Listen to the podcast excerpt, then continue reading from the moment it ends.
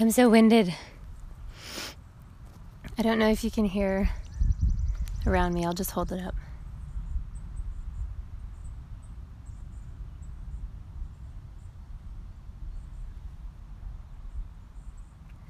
I'll just describe what I can hear.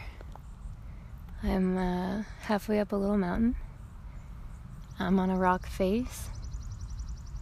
Surrounding me are some pine trees, lichen, some grasses, lots of birds, little songbirds, big ass turkey vultures. I think I can hear some type of goose potentially. Everything's green and bright. It's just rain, so everything's also soaked. and I'm on this because I wanted to chat a little bit about what it's like to keep up with the wave that you've been on, or to get off that wave and ride the next one, sort of rush out to meet it, which is sort of where I'm at right now. I got back from my trip a little while ago, recorded a pretty inspiring, in my opinion, episode, and I've been slowly riding that wave to the shoreline, about ready to catch the next one, which makes a lot of sense. We've just had a full moon. I'm at the end of my menstrual cycle, so I'm about to be bleeding, and I mean, if you want to get on the Mercury retrograde stuff, that ends in about a week and a half, thank God. So there's a lot of cycles ebbing and flowing here, and for me, natural cycles are actually really truly do dictate a lot of what's going on with me, consciously and subconsciously. So I felt myself kind of losing the edge that I had a week and a half ago.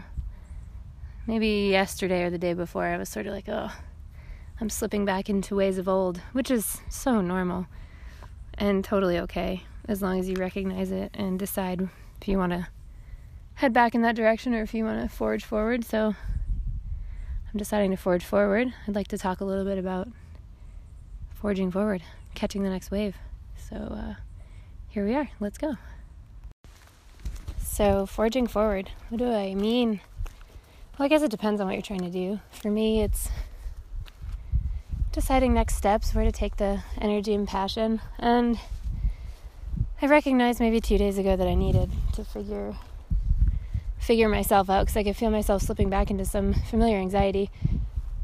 There have a few things going on in life that really kind of hit me right where my anxiety is, uh, including some health stuff with family members, not even with me. So guess the first step is recognizing it. And also, I want to apologize. I am so out of breath.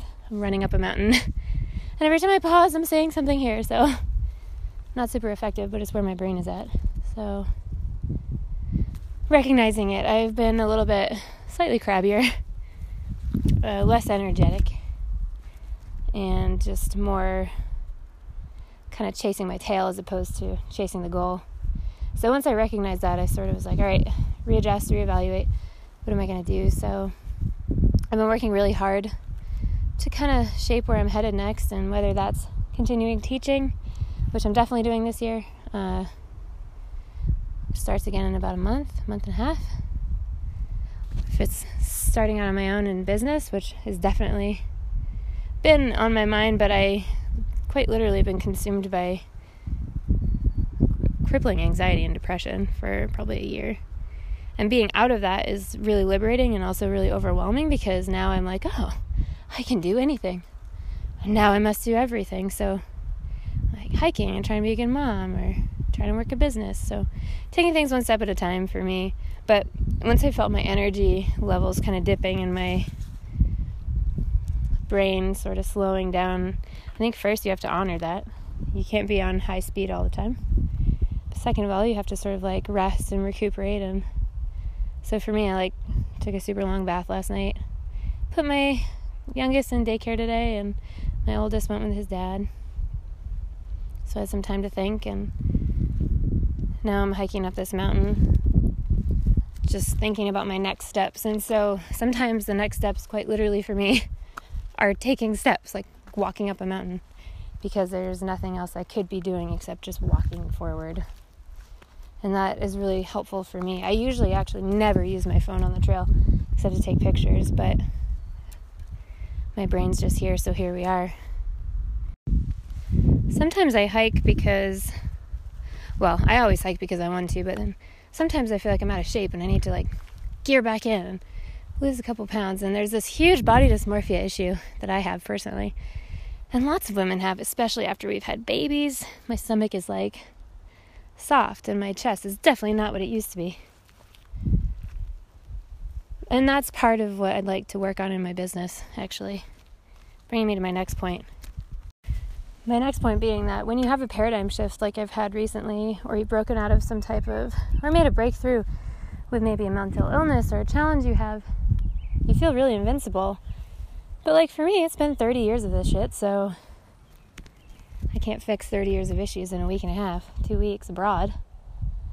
So recognizing when I'm falling back in, like I'm having some body image issues, or that I wasn't having three weeks ago, and so I've been thinking a lot about that. And when I, I'm a photographer, a creative, an artist.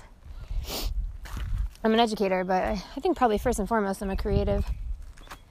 So when I'm building this business, I've been doing photography for years. I do wedding photography.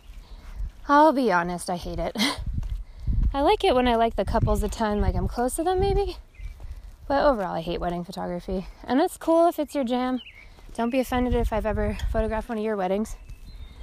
I love you. Just, you know, I don't like wedding photography. So, how am I taking that skill and thinking about really helping people? That's tough to do when it comes to photography. What I really am looking to do is kind of tap into inner beauty by examining outer beauty. And so I've taken on several boudoir photograph clients. I'll be working with them in the next month and a half. And if that works out, that's what I'm going to head into. And maybe tap into uh, general self help, general accessing your inner power. And I think that stuff's important because I feel like I have a pretty firm grasp on what works for me and at least could help guide some other people towards that direction. Not necessarily what works for me, but what works for them. And I feel like, what are you doing if you're not helping yourself and other people?